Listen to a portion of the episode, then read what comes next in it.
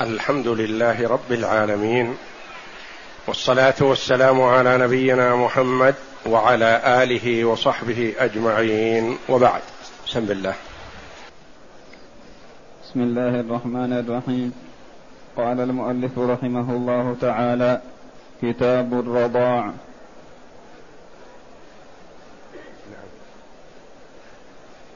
الحديث 27 بعد 300 عن ابن عباس رضي الله عنهما قال: قال رسول الله صلى الله عليه وسلم في بنت حمزة رضي الله عنه: لا تحل لي، يحرم من الرضاع ما يحرم من النسب، وهي ابنة أخي من الرضاعة.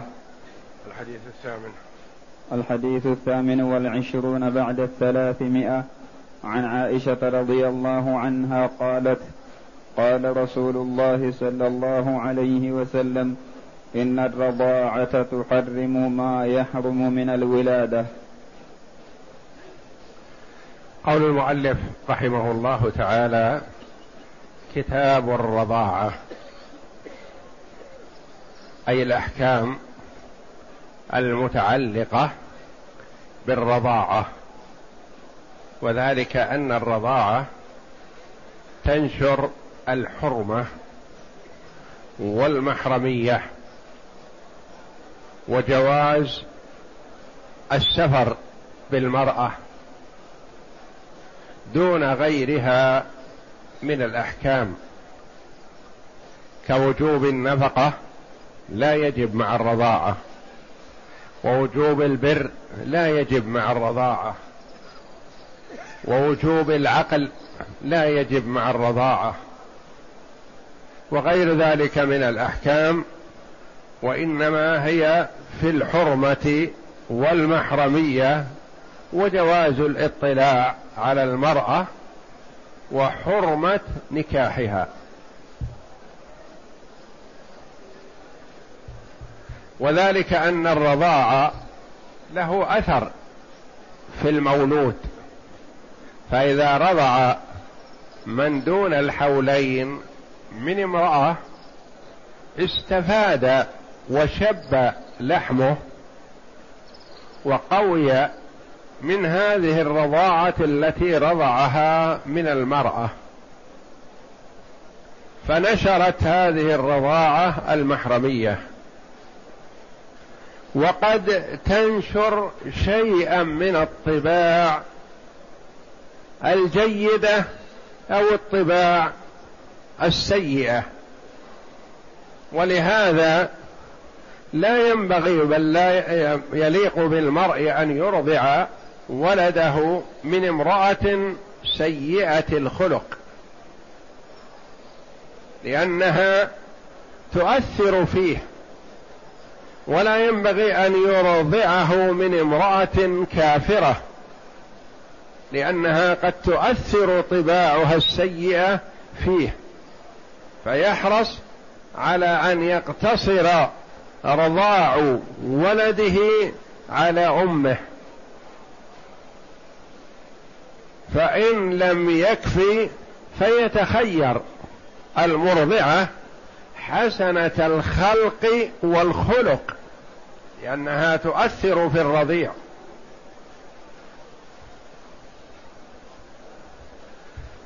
معنا الحديث الأول، حديث ابن عباس رضي الله عنهما قال: قال رسول الله صلى الله عليه وسلم في بنت حمزة: لا تحل لي، يحرم من الرضاع ما يحرم من النسب، وهي ابنة أخي من الرضاعة. علي بن أبي طالب رضي الله عنه حرص أن يتزوج النبي صلى الله عليه وسلم من بنات بني هاشم، لأنه ما تزوج من بنات بني هاشم، فحرص رضي الله عنه على أن يتزوج النبي من بنات بني هاشم، فقال: يا رسول الله، ما لك تنوق من قريش ولا من بني هاشم ولا منا؟ فقال النبي صلى الله عليه وسلم: وهل عندكم شيء؟ يعني وهل في بني هاشم امرأة تصلح لي؟ قال: نعم، ابنة عمي وعمك، ابنة حمزة.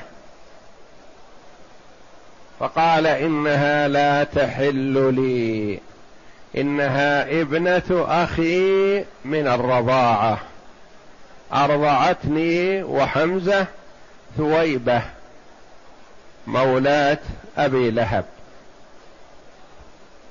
يحرم من الرضاع ما يحرم من النسب. فحمزة رضي الله عنه هو عم النبي صلى الله عليه وسلم، ولو لم يكن هناك رضاع لصح أن يتزوج النبي صلى الله عليه وسلم ابنة عمه حمزة، وعلي رضي الله عنه حرص على ذلك لأنها تبعتهم وحرصت على أن تلحق بهم في دخول النبي صلى الله عليه وسلم إلى مكة وإرادته السفر إلى المدينة، فأخذوها معهم. فعرضها علي رضي الله عنه على النبي صلى الله عليه وسلم، فقال: إنها لا تحل لي. ولما؟ لأن هي ابنة عم، وابنة العم حلال. قال: إنها ابنة أخي من الرضاعة. فالنبي صلى الله عليه وسلم رضع من ثويبة مولاة لأبي لهب، وكذلك أرضعت حمزة رضي الله عنه، فصار النبي صلى الله عليه وسلم وحمزة أخوين من الرضاعة، والرضاعة تحرم ما يحرمه النسب، يعني مثل ما إن ابنة الأخ من النسب حرام ما يجوز للمرأة أن يتزوجها، فكذلك ابنة أخيه من الرضاعة.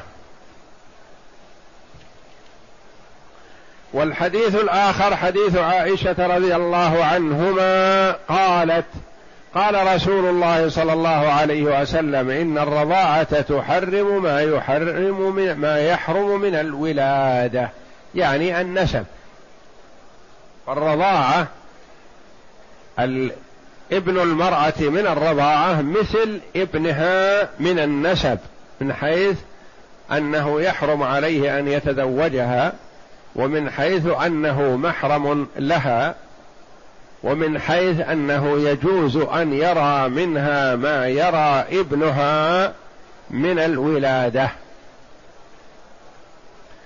والتحريم تحريم الرضاعة، الجمهور على أن التحريم في الرضاعة ما كان في الحولين، وأما ما كان بعد الحولين فمحل خلاف بين العلماء رحمهم الله.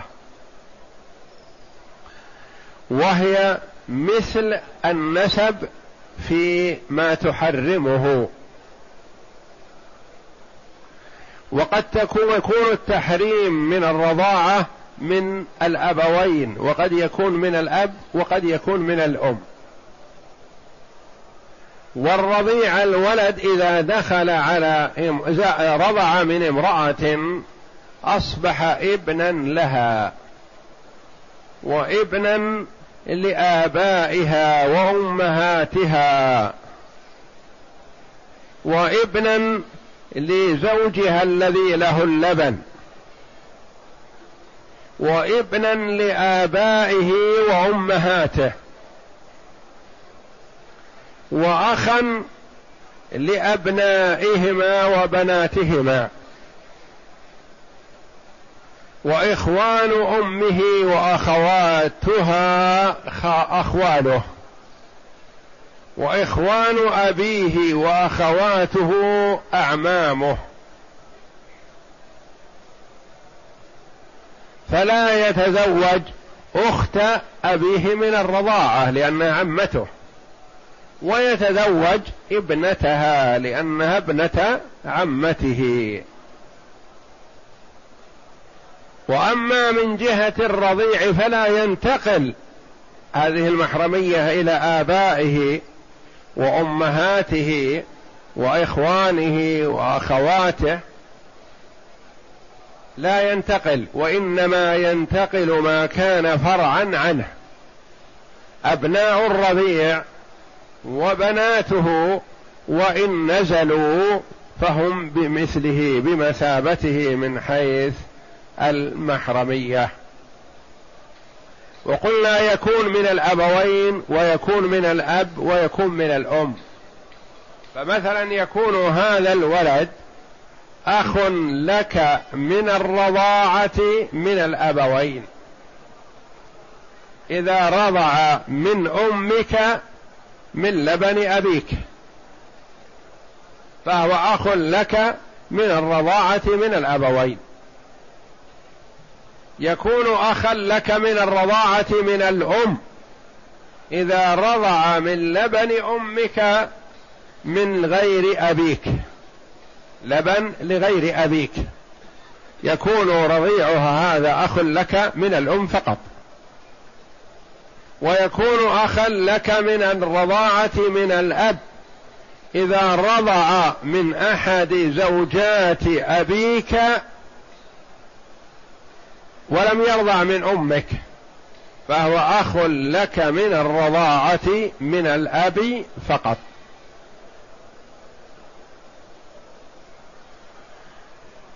وإخوانه وأخواته وآباؤه وأمهاته أجانب ولهم أن يتزوجوا، فأبوه من النسب يجوز أن يتزوج أمه من الرضاعة، وأخوه من النسب يجوز أن يتزوج أخته من الرضاعة، وأخوه من الرضاعة يجوز أن يتزوج أخته من النسب لأنهم أجانب. فنشر المحرمية بالنسبة للرضيع يدخل في الأسرة هو وأبناؤه وبناته دون إخوانه وأخواته وآبائه وأمهاته، فهم أجانب. وينشر المحرمية بالنسبة للأم من الرضاعة والأب من الرضاعة ولمن هم محارم لهم كالإخوة والأخوات والأعمام والعمات والأجداد والجدات وغيرهم، لأنه أصبح كأنه ابن لهذه المرضعة وابنا لهذا الرجل الذي اللبن له. اقرأ. المعنى الإجمالي الرضاعة، كتاب الرضاعة. الرضاع بفتح الراء وكسرها مصدر رضع الثدي إذا مسه، وتعريفه شرعا مص لبن ثاب عن حمل أو شربه.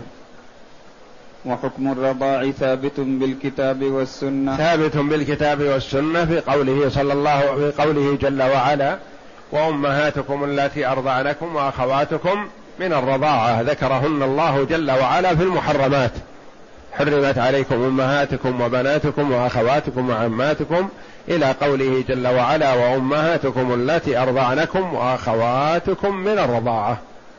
هذا الكتاب والسنة الأحاديث الكثيرة المتوالية الثابتة عن النبي صلى الله عليه وسلم في تحريم الرضاعة وإجماع المسلمين في الجملة. نعم. ونصوصه مشهورة، نصوص يعني من الكتاب والسنة مشهورة واضحة. نعم. والأحكام المترتبة على الرضاع تحريم النكاح، تحريم النكاح، فالرضع لا يتزوج المرضعة ولا أحدا من بناتها ولا أمهاتها. نعم. وإباحة النظر والخلوة، والمحرمية في السفر. إباحة النظر والخلوة أن الرضيع مثلا يخلو بأمه من الرضاعة إذا كبر، ويخلو بأخته من الرضاعة وينظر إليها مثل ما ينظر أخوها من النسب وابنها من النسب. نعم. لا وجوب النفقة والتوارث وولاية النكاح. لا وجوب النفقة والتوارث، فلا يتوارث، ما يقال هذا ابنها من الرضاعة ترثه أو هو يرثها، لا. ولا النفقة، ما يقال يجب عليه أن ينفق على أمه من الرضاعة، من المعلوم أن الولد يجب عليه أن ينفق على أمه إذا احتاجت من النسب، لكن هل يجب عليه أن ينفق على أمه من الرضاعة؟ لا. وإذا كانت أخته من الرضاعة مثلا تريد الزواج، هل يتولى تزويجها بصفة أخ من الرضاعة؟ لا، ليس بولي لها في النكاح. نعم. وحكمة هذه المحرمية والصلة ظاهرة، فإنه حين تغذى بلبن هذه المرأة نبت لحمه عليه فكان كالنسب له منها، ولذا كره العلماء استرضاع الكافرة والفاسقة وسيئة الخلق أو من بها مرض معد، لأنه يسري إلى الولد. يسري يعني يتأثر الرضيع بطباع أمه المرضعة. نعم. واستحب أن يختار المرضعة الحسنة الخلق والخلق، فإن الرضاع يغير الطباع، والأحسن أنه لا يرضعه إلا أمه، لأنه أنفع وأمرى وأحسن عاقبة من اختلاط المحارم التي ربما توقع في مشاكل زوجية. وقد حث الأطباء على لبن الأم لا سيما في الأشهر الأول لأنه ينمو اللحم على هذا اللبن وحده.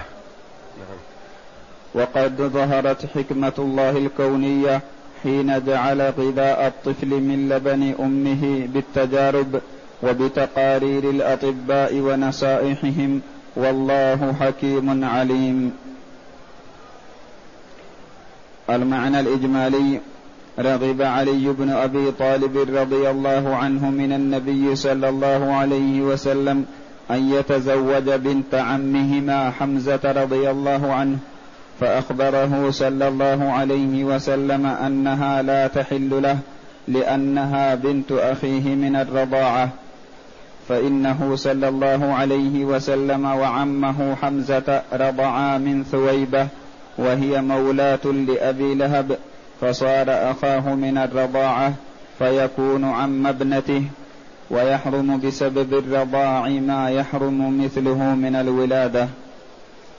ما يستفاد من الحديث: أولا ما يثبت في الرضاع من المحرمية، ومنها تحريم النكاح. ثانيا أنه يثبت فيه مثل ما يثبت في النسب، فكل امرأة حرمت نسبا حرمت من تماثلها رضاعا. ثالثا الذين تنتشر فيهم المحرمية من أجل الرضاع هم المرتضع وفروعه، أبناؤه وبناته ونسلهم، أما أصوله من أب وأم وآبائهم فلا يدخلون في المحرمية، وكذلك حواشيه من إخوة وأخوات وأعمام وأعمات. فروعه أولاده، وأصوله آباؤه وأمهاته، وحواشيه إخوانه وأخواته وأعمامه وعماته وأبناء عمومته، هؤلاء يقال لهم الحواشي. نعم. وكذلك حواشيه من إخوة وأخوات وأعمام وعمات وأخوال وخالات، كل هؤلاء غير داخلين في حكمه. والرضيع يكون كأحد أولاد المرضعة فتكون أمه، وصاحب اللبن أباه، وأولادهما إخوته وأخواته، وآباؤه منهما وإن علوا أجداده، وأعمامهما وعماتهما وأخوالهما وخالاتهما، أعمامه وأخواله وإخوانهما وأخواتهما، أعمامه وعماته وأخواله وخالاته. والله أعلم، وصلى الله وسلم وبارك على عبده ورسول نبينا محمد وعلى آله وصحبه أجمعين.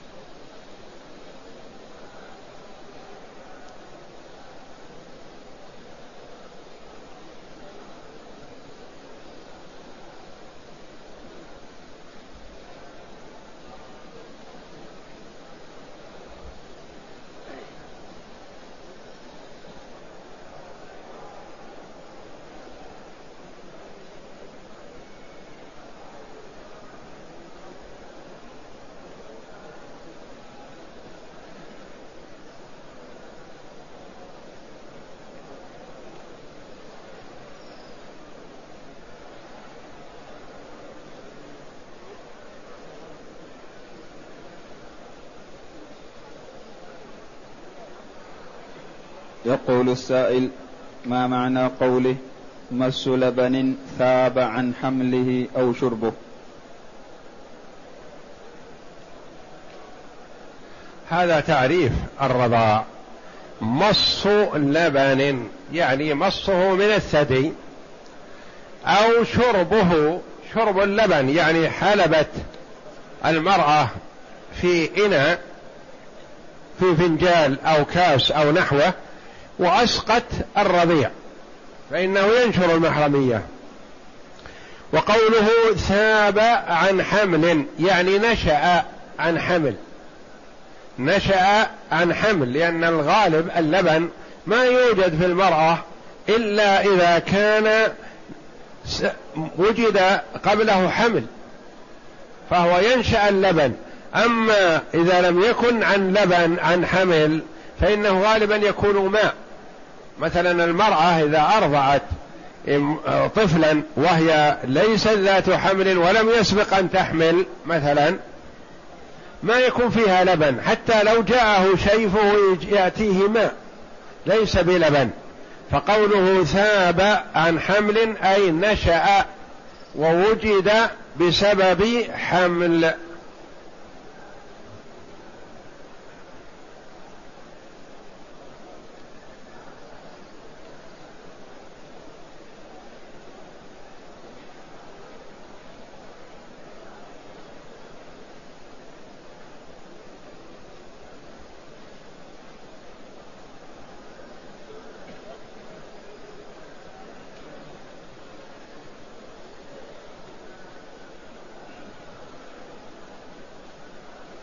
يقول: رجل لبس خفين ثم توضأ فخلع الخف الأيمن ثم غسل رجله ثم لبس الخف ثم فعل بالأخرى هكذا، فهل يعتبر أدخل رجليه طاهرتين؟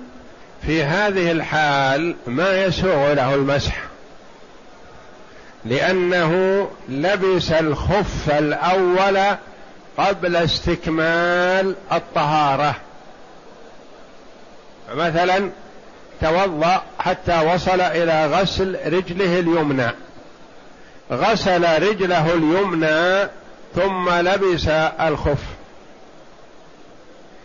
ثم غسل رجله اليسرى ثم لبس خفها.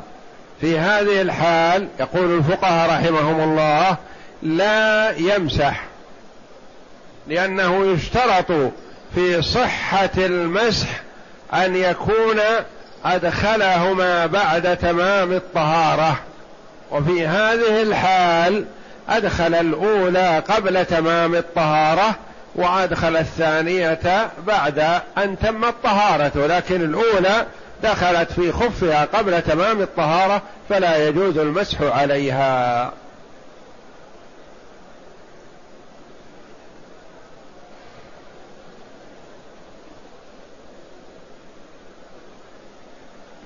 يقول: ما حكم الاغتسال بماء زمزم في الحمام حيث لا أجد مكانا أغتسل فيه إلا الحمام؟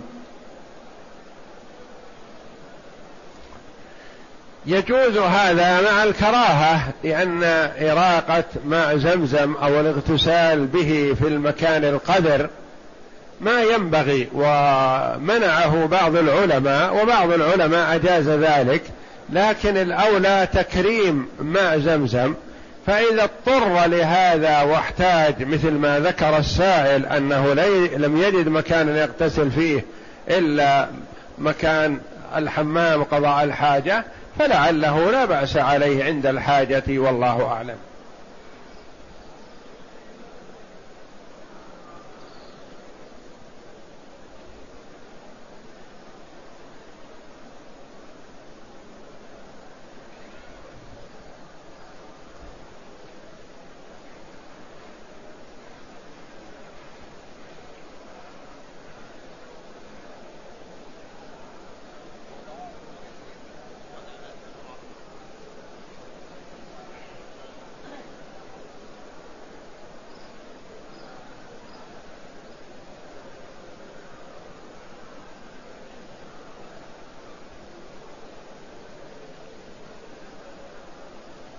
يقول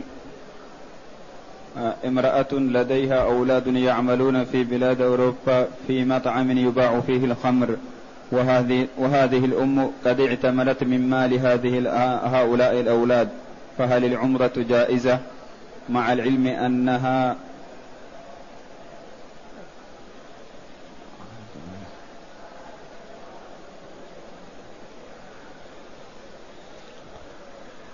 يقول إن الأم حجت من نفقة يعطيها إياها أولادها، وأولادها يكسبون هذا المال من حلال وحرام، فما حكم حجها؟ الجواب حجها صحيح، لأن المرأة أو الرجل إذا أعطي من قبل أبيه أو من قبل أمه أو من قبل ابنه أو من قبل بنته مال فهو حلال له، هو حرام على من استدخله من جهة حرام، لكن الذي أتاه من هذا الطريق ما يعتبر حراما عليه، مثل مال المرابي، مال الربا عند المرابي حرام ولا يحل له، لكن إذا تاب وأراد التخلص منه نقول أعطه للفقراء. هل هذا المال حرام على الفقير لأنه مال ربا؟ لا، مو بحرام، لأنه أتاه ممن هو في يده. فالفقير مثلا أو الأم أو الأب إذا أعطي مال من صاحبه ما يقول له تعال قف أخبرني وش هذا المال، من أين أتاك، هل هو حلال هل هو حرام؟ لا، أنت أتاك أيها الآخذ من طريق حلال ولا عليك. فالمرأة إذا أعطاها ولدها أو بنتها دراهم وأخذتها فهي حلال لها إن شاء الله.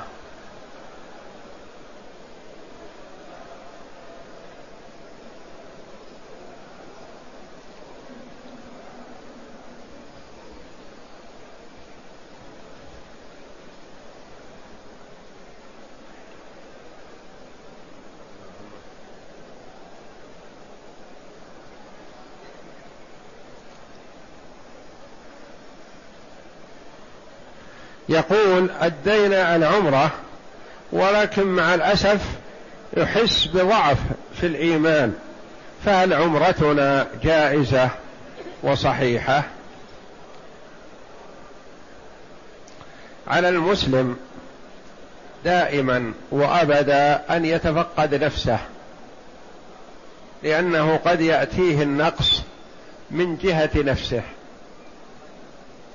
إما من وقوعه في بعض المحرمات أو من وقوعه في بعض النجاسات أو من سوء معاملته للآخرين أو من شك أو ريب في نفسه وقلبه أو من أكله، يأكل شيئا لا يحل له أو يلبس شيئا لا يحل له أو يتعامل معاملات لا تحل له. عليه أن يتفقد نفسه وأن يتوجه إلى الله جل وعلا بالدعاء والتضرع والإخلاص له والرغبة في قبول العمل، والله جل وعلا لا يضيع أجر من أحسن عملا، إنما الخلل يأتينا من قبل أنفسنا. فيتفقد المسلم نفسه، وإذا علم الله جل وعلا من عبده الصدق والإخلاص والرغبة في الخير وفقه للسداد والصلاح، وهيأ له أموره وبصره في أمر دينه ودنياه. فعلى العبد أن يتوجه إلى الله جل وعلا. يقول بعض السلف إني لأقع في المعصية فأعرف ذلك في وجه زوجتي ودابتي. يقول بعد وقوعي في المعصية تتغير علي زوجتي بسوء المعاملة، تتغير علي دابتي كانت هملاجة وحسنة فتتلكى وتكون بطيئة مؤذية.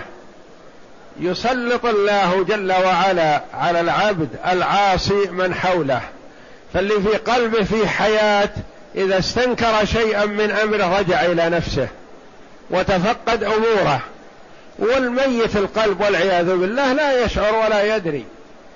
لكن الرجل العاقل مثلا إذا مثلا سلط عليه جاره في أمر من الأمور، أو تكلمت عليه زوجته في أمر من الأمور، أو سبه أبوه أو ويتفقد أحواله، يجد أن السبب منه بسبب إساءته فيما بينه وبين الله.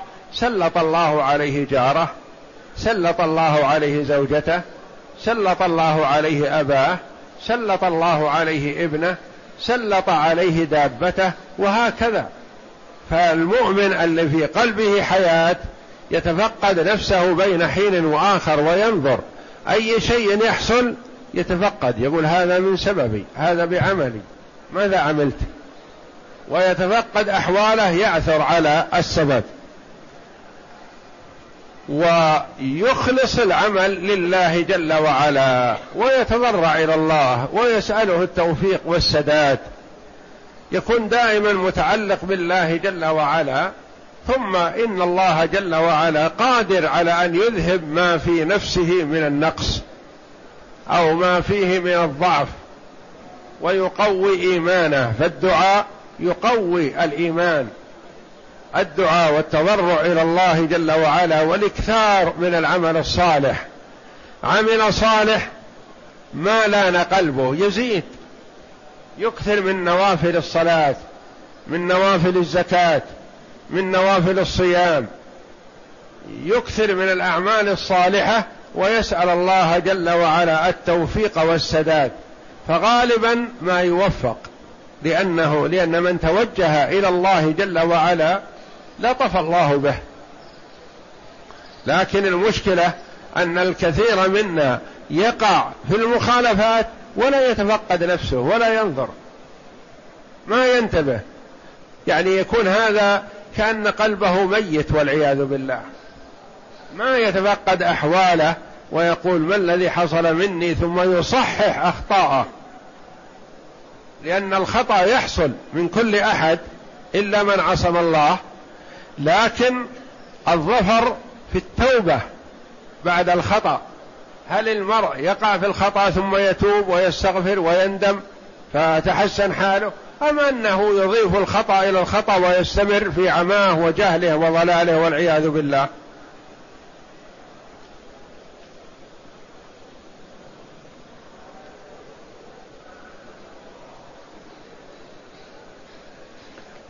يقول: عندي أصدقاء ولهم أبناء في سن الزواج، والعمل الذي يعملون فيه أجره لا يكفي تكاليف الزواج، فهل أساعدهم في بناء منزل وأعينهم على تكاليف الزواج من مال الزكاة؟ لا بأس، إذا كان صديقك عنده أولاد ويريدون الزواج ولا يستطيع أن يقوم بنفقة زواجهم، فأعطيته من الزكاة ليزوج أولاده، فلا بأس بهذا، لأن الزكاة تصرف في الإعانة على الزواج مثل الإعانة على النفقة، لأن الإنسان قد يكون محتاج إلى الزواج أكثر من حاجته إلى النفقة، فكما أنه يعطى في حاجته إلى النفقة من الزكاة، فكذلك يعطى من الزكاة لحاجته إلى الزواج. لكن لا ينفق هذا الذي يأخذه من الزكاة بالبذخ والإسراف ومجاراة الأغنياء والمسرفين، لا، ما يجوز له ذلك، ولا يجوز له أن يأخذ الزكاة ليسرف فيها وليجعلها في الولائم الزائدة، وإنما يقتصر على ما يليق بمثله، لا يتدانى ولا يزيد، لأنه ما يجوز للمرء أن يتوسع في الزكاة. فمثلا المرأة الذي يأخذ الزكاة للنفقة يأخذها للنفقة والضرورة والحاجة، ولا يأخذها ليتوسع فيها ويبذخ فيها ويوجد فيها العزائم والحفلات وكذا ومن زكاة المسلمين، لا، بل يجب عليه أن يقتصر على الشيء الذي يليق بمثله بلا إسراف.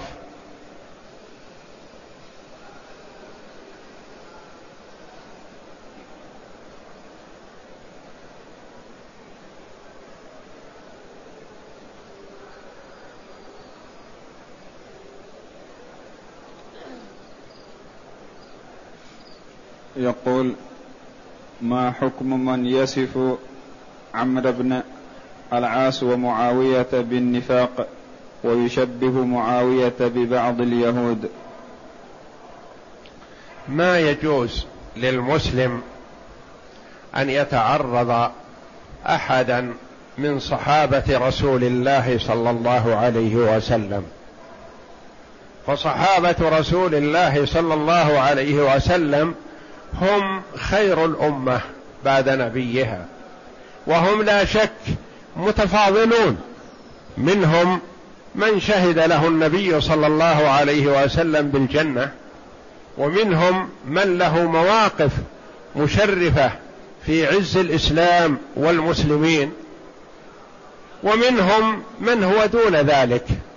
لكن على المسلم أن يترضى عن أصحاب رسول الله صلى الله عليه وسلم، فهم اختارهم الله جل وعلا لصحبة نبيه، وهذه ميزة. لو أنفق الواحد منا مثل ما قال عليه الصلاة والسلام، يقول لبعض الصحابة بالنسبة للبعض الأول للكبار الصحابة: لو أنفق أحدكم مثل أحد ذهبا ما بلغ مد أحدهم ولا نصيفه. فعلى المسلم أن يحفظ لسانه عن الخوض في صحابة رسول الله صلى الله عليه وسلم، ويترضى عنهم أجمعين، ويدعو لهم، ويسأل الله جل وعلا لهم العفو والعافية، لأنهم خيار الأمة. والمرء إذا تكلم فيهم ضر نفسه، وإلا فهم قدموا إلى ربهم جل وعلا، وقد وعدهم الله جل وعلا الحسنى، فهم جاهدوا مع رسول الله صلى الله عليه وسلم، وإنما يضر نفسه إذا تكلم فيهم. حتى ما ينبغي للمسلم أن يخوض فيما صار بينهم، فيما حصل بينهم من خلاف، لأنهم رضي الله عنهم مجتهدون، فهم ذو اجتهاد ولهم مكانة، وإذا خاض المرء فيهم أثم، وهم قد يكونوا معذورين. وكما قال بعض السلف: ينبغي لنا أن نقول: طهر الله سيوفنا من دمائهم، فيجب علينا أن نطهر ألسنتنا من الخوض فيهم، نقول رضي الله عنهم وأرضاهم وهم مجتهدون، والله جل وعلا هو الذي يتولى الحكم بينهم، وهو يعلم ما في نفوسهم، لا تخفى عليه خافية جل وعلا. فما يليق بالمسلم أن يخوض فيهم أو أن يتكلم فيهم بالسب، لأنه إن فعل ذلك ضر نفسه، وقد يكون خوضه فيهم هذا زيادة حسنات لهم، وسبب لمغفرة الله جل وعلا لذنوبهم، وهم يطالبونك بحكم الله جل وعلا من حسناتك، يأخذون من حسناتك ويضيفون إليك من سيئاتهم، لأنك خضت فيهم بغير حق، فهم سيطالبون من تناولهم وتكلم فيهم بالسب. فما يليق بالمسلم أن يتعرض لهم، وهم لهم مقامات عالية ولهم فتوحات وخدموا الإسلام وجاهدوا في الله رضي الله عنهم وأرضاهم، وهم ليسوا معصومين، يقع العبد في المعصية.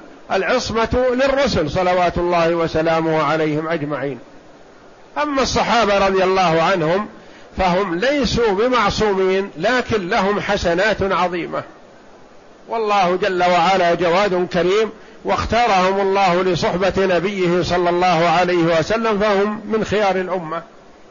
وعمرو بن العاص رضي الله عنه له مواقف عظيمة مشرفة، جاهد في الله وفتح الفتوح رضي الله عنه وأرضاه، وبذل حياته ورأيه وجهاده وقوته وعقله وفكره في الجهاد في سبيل الله ومخاصمة أعداء الله، فيأتي الشقي ويتعرضه، يسبه أو ينال منه: ما بلغت شيئا حتى تتعرض لمثل هؤلاء الخيار من الأمة رضي الله عنهم وأرضاهم. وكذلك معاوية رضي الله عنه صاحب رسول الله صلى الله عليه وسلم وكاتب الوحي رضي الله عنه، وله مواقف طيبة ومشرفة.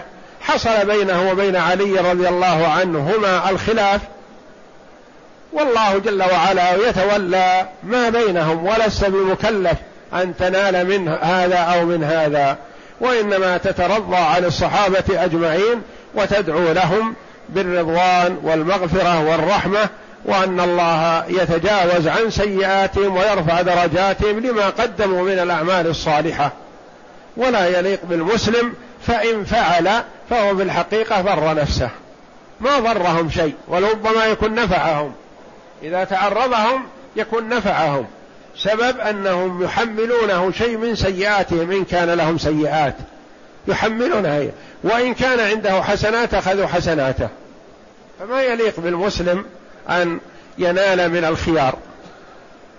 أنت تتكلم في الرجل وتناصحه إذا كان بين يديك وعندك، وتبين له أخطاءه بينك وبينه سرا وتناصحه، لكن إنسان قدم إلى ما قدم وله مواقف مشرفة وله أعمال جليلة ما تصل ولا عشر معشار ما قدموا رضي الله عنهم من الأعمال الجليلة.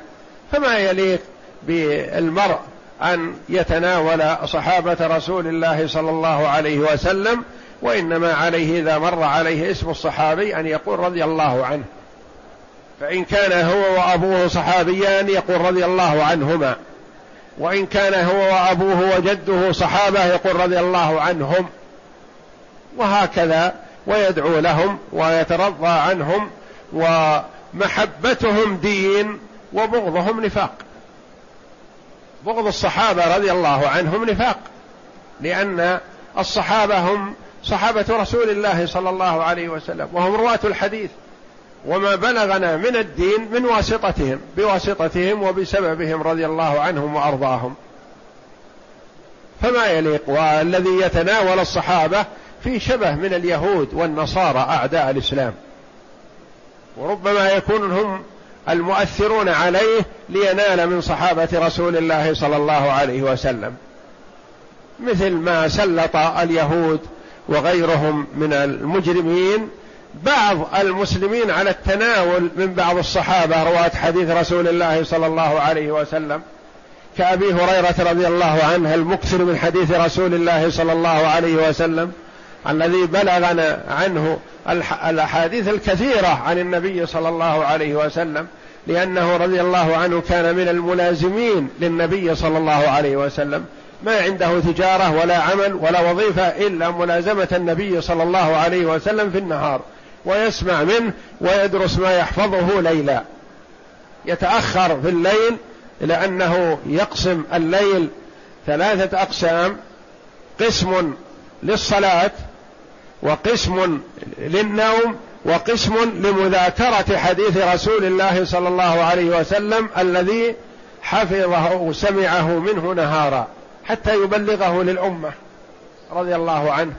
ثم يأتي الأشقياء ويتناولون منه، وما هذا إلا بتسليط من اليهود والنصارى ليخففوا مكانة حديث النبي صلى الله عليه وسلم في نفوس الأمة. وأمة محمد صلى الله عليه وسلم خيارهم يعظمون صحابة رسول الله صلى الله عليه وسلم، وكلهم ثقات رضي الله عنهم وأرضاهم، فلا يليق بالمسلم أن يتعرض أحدا من الصحابة، فإن تعرض فلا يلوم إلا نفسه، هو أساء إلى نفسه، وإلا فهو لم يسئ إليهم، أساء إلى نفسه وهم سيقتصون منه. ما ظنك إذا كان خصمك يوم القيامة عمرو بن العاص رضي الله عنه الذي فتح الفتوح وجاهد في الله حق جهاده رضي الله عنه وأرضاه؟ فيليق بالعاقل أن يكف وأن ينصح من يتعرضهم بسوء بالكف عنهم والترضي عليهم والترحم والدعاء لهم والاستغفار لهم مقابل ما قال من سوء نحوهم.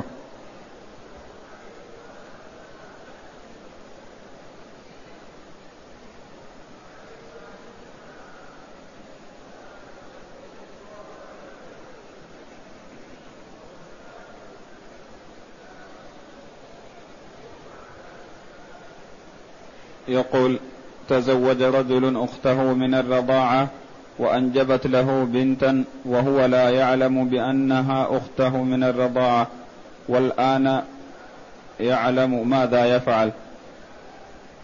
يجب التفريق بينهما ولا يستمر في الزوجية، وما أنجبا من ولد أو أولاد فهم شرعيون، هم شرعيون، والرجل أبوه والمرأة أمه، ويجب أن يفرق بينهما.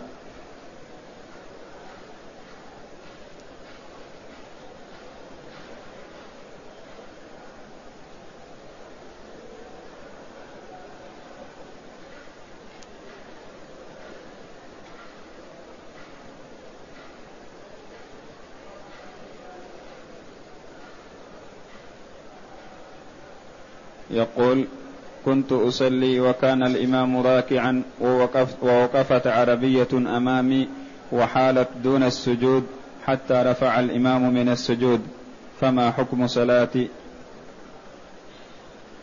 إذا كنت حتى بعد رفع الإمام من السجود سجدت ثم لحقت الإمام في الجلوس بين السجدتين فصلاتك صحيحة، وإن كنت تركت السجود بالكلية وإنما سجدت مع الإمام السجدة الثانية فقط، بطلت ركعتك هذه التي تركت منها السجود، وعليك أن تأتي بركعة بعدها بعدما يسلم الإمام.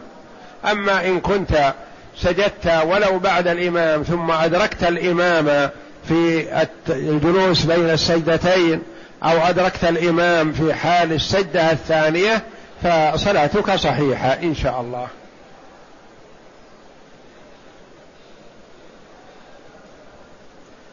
يقول: من لم يهرول ولم يطبع في الطواف هل عليه شيء؟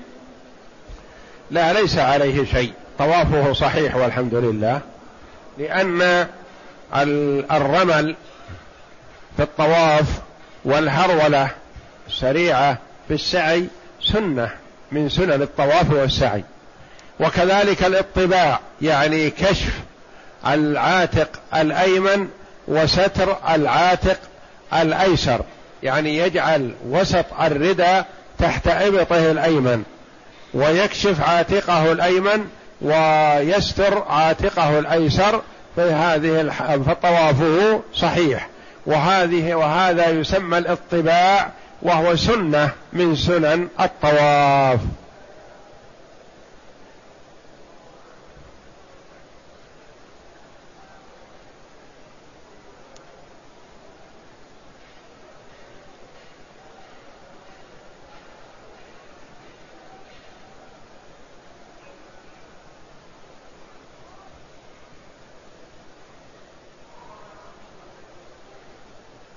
يقول: والدي تزوج امرأة وأنجبت 3 أولاد وبنتا، ثم فارق المرأة الأولى وتزوج امرأة أخرى، وهذه المرأة الجديدة عندها بنت من زوج آخر، هل يجوز لي أن أتزوج بنتها علما بأنها من زوج آخر؟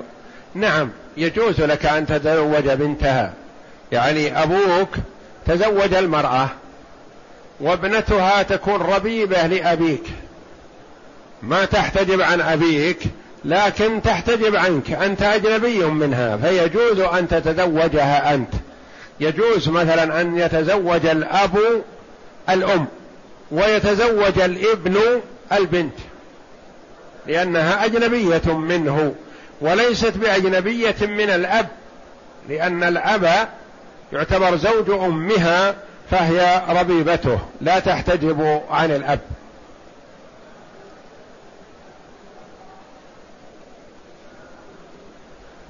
يقول: ما معنى قول علي رضي الله عنه: يا رسول الله تنوق في قريش وتدعنا؟ تنوق بمعنى تتخير، يعني تتزوج تتخير من قريش، ولا تتزوج من بني هاشم من الأقربين من بنات أعمامك. فعرض عليه ابنة حمزة رضي الله عنه فقال لها إنها، فقال رسول الله صلى الله عليه وسلم لعلي: إنها ابنة أخي من الرضاعة، لأن حمزة أخ للنبي صلى الله عليه وسلم من الرضاعة وهو عمه من النسب.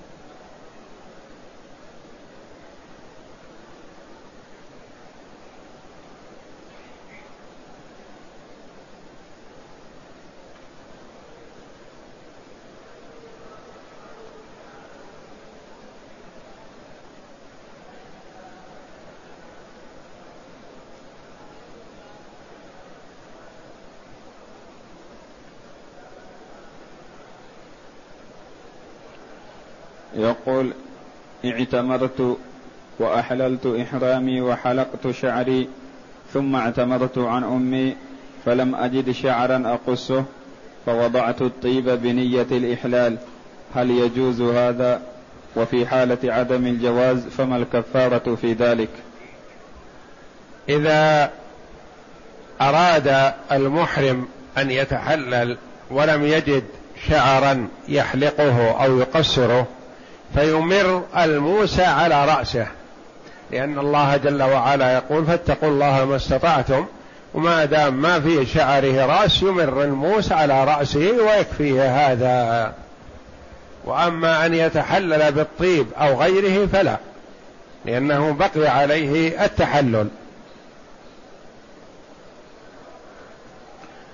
يقول: طفل رضع من امرأة بهذه الصفة أخذ الثدي الأول فرضع منه حتى أطلقه بمحض إرادته، ثم أخذ الثدي الثاني وفعل مثل الأول، فهل هذه السورة محرمة؟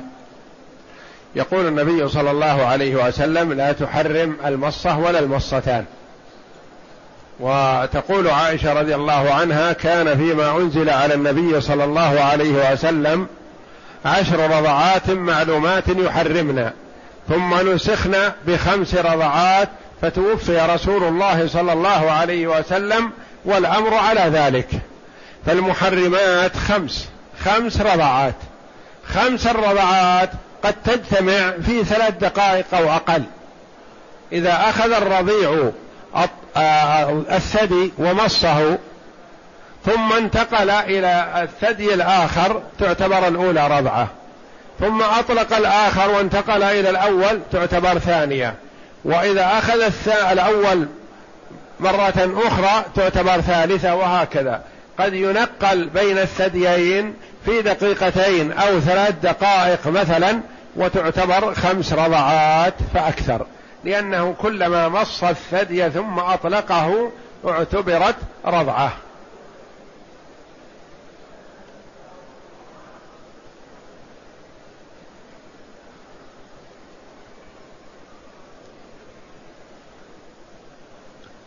يقول: ما مدى صحة قول بعض الأصوليين كل مجتهد مصيب؟ كل مجتهد مصيب هذا قد يكون صحيح وقد يكون خطأ.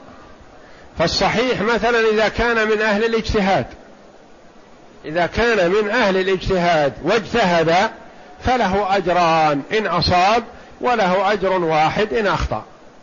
لكن قد لا يكون من أهل الاجتهاد مثلا ولا يسوغ له الاجتهاد فنقول له كل مجتهد مصيب، لا.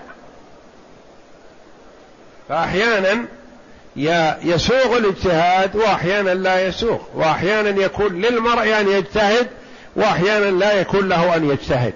مثلا شخص دخل الفندق أو العمارة التي يسكنها في مكة ثم صلى،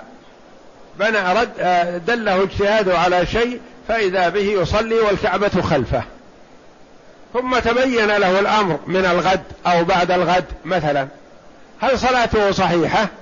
هل له أن يجتهد في هذه الحال؟ لا، صلاته ليست بصحيحة، لأنه اجتهد في ما لا يسوغ له الاجتهاد. يسأل أي واحد أين القبلة فيشير إليها.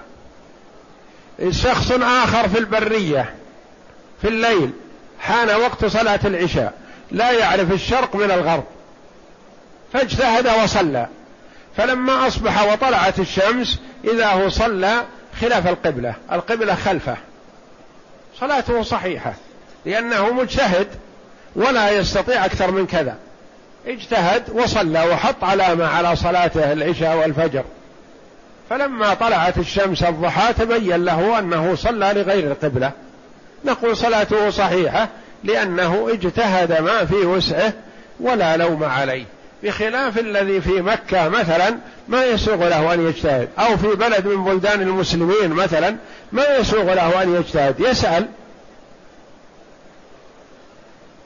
أو مثلا في حكم من أحكام الشريعة الفقهية مثلا عمل شيء مثلا بالحج بناء على اجتهاده هو وهو ليس من أهل الاجتهاد، نقول ما هو صحيح، عليك الفدية ولا يجوز لك ذلك. فأحيانا يسوغ للمرء أن يجتهد، فإذا اجتهد فله أجر، إن أصاب له أجران وإن أخطأ له أجر واحد.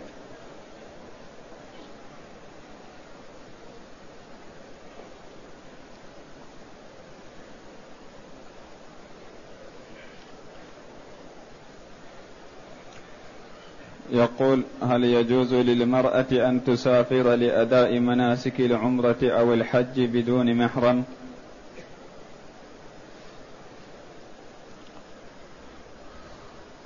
لا يجوز للمرأة أن تسافر لأداء الحج ولا لأداء العمرة ولا لحاجة من الحاجات بدون محرم، ولا يجب عليها الحج ما دام لا يوجد لها محرم، ولا تجب عليها العمرة.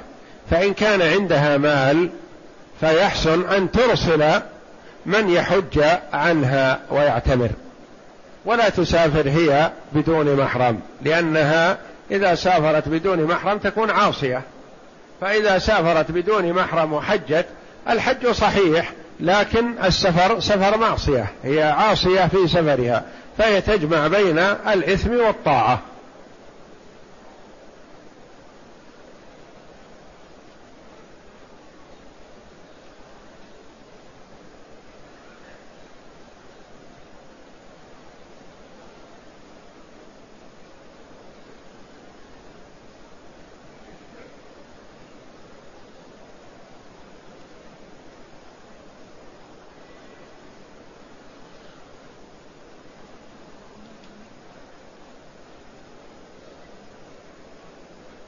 يقول: رجل تزوج بنت خالته ثم سافر إلى بلد آخر وفسخ منها أبوها ثم زوجها إلى رجل آخر، فما الحكم؟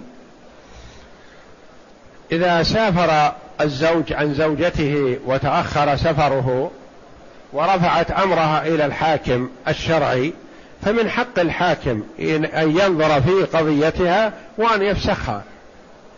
فإذا كان الفسخ هذا وجد من قبل حاكم شرعي قاضي من قضاة المسلمين فقد يكون صحيحا، لأن الرجل إذا سافر وترك زوجته بدون نفقة فمن حقها أن ترفع أمرها للحاكم الشرعي، والحاكم الشرعي يفسخها، فإذا فسخها اعتدت، فإذا تمت عدتها تتزوج من شاءت، لأنه لا يجوز للمسلم أن يترك زوجته إلا إذا كان بتواطؤ بينه وبينها.